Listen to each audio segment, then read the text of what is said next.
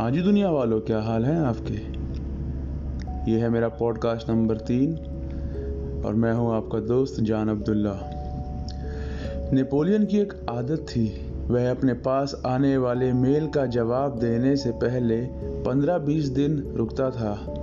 वह सभी मेल को पढ़कर कि उसमें क्या लिखा है एनालिसिस करने के बाद सिर्फ़ 20 परसेंट ज़रूरी मेल का ही जवाब देता था। बाकी 80 परसेंट का जवाब देने में वह 15 से 20 दिन लेता था।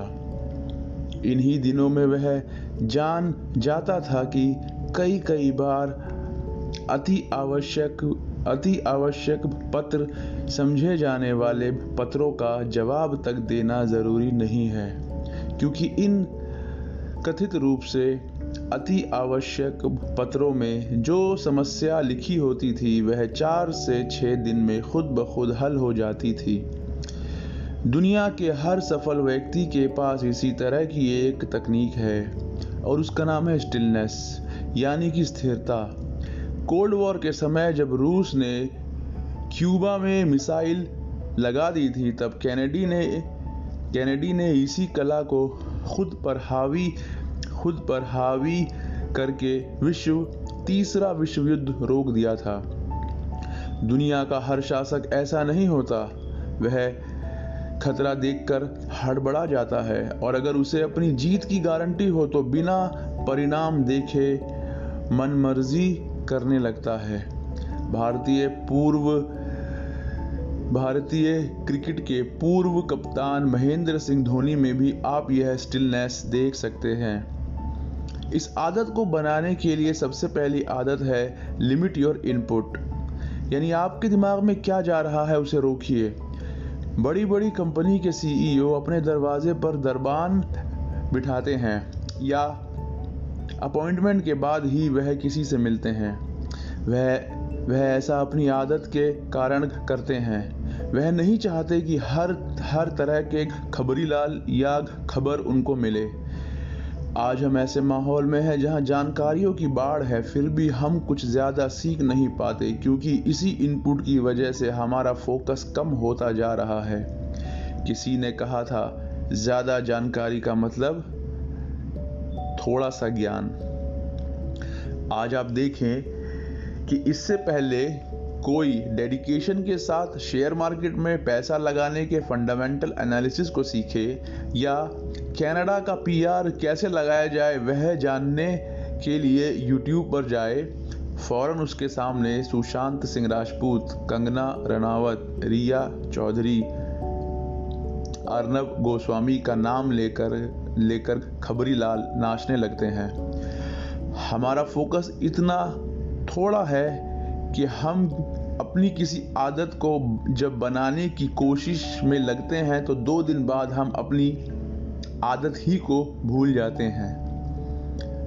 इससे पहले हम अपने जीवन को नियोजित करें।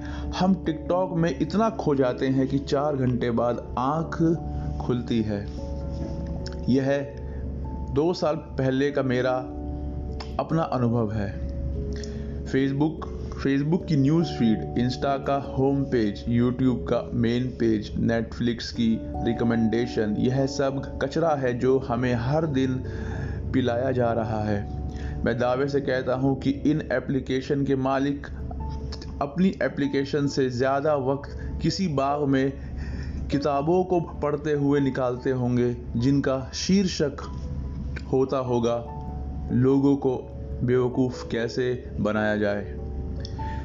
यदि आप इस, यदि आप इस पॉडकास्ट तक आ गए हैं और आपने अब तक मेरा पॉडकास्ट सुन लिया है तो अभी अपना मोबाइल बंद करें। आज का क्या लक्ष्य था, उसके बारे में सोचें। हफ़्ते के लक्ष्यों को लिखें, रोज़ाना के लक्ष्यों को लिखें। आज क्या आपको नया नया सीखना था? आज आपको किस चीज़ की पढ़ाई करनी थी? सीधा वहाँ जाएँ। यूट्यूब से अगर कुछ सीखना है तो सीधा सर्च का बटन ही दबाएँ। अपने मतलब की सीख लेकर वापस आए। व्हाट्सएप के अंट शंट ग्रुप से बाहर निकलें। रोज़ के रोज़ के खबरी लालों को ब्लॉक करें।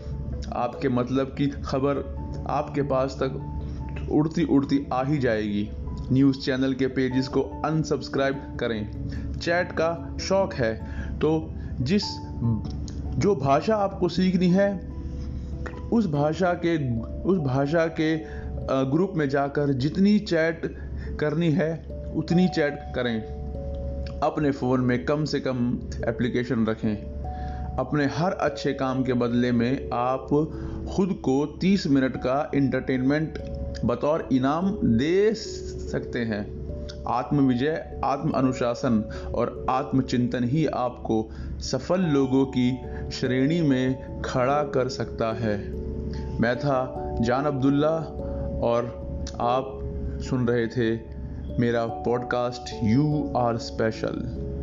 Doctor असफल।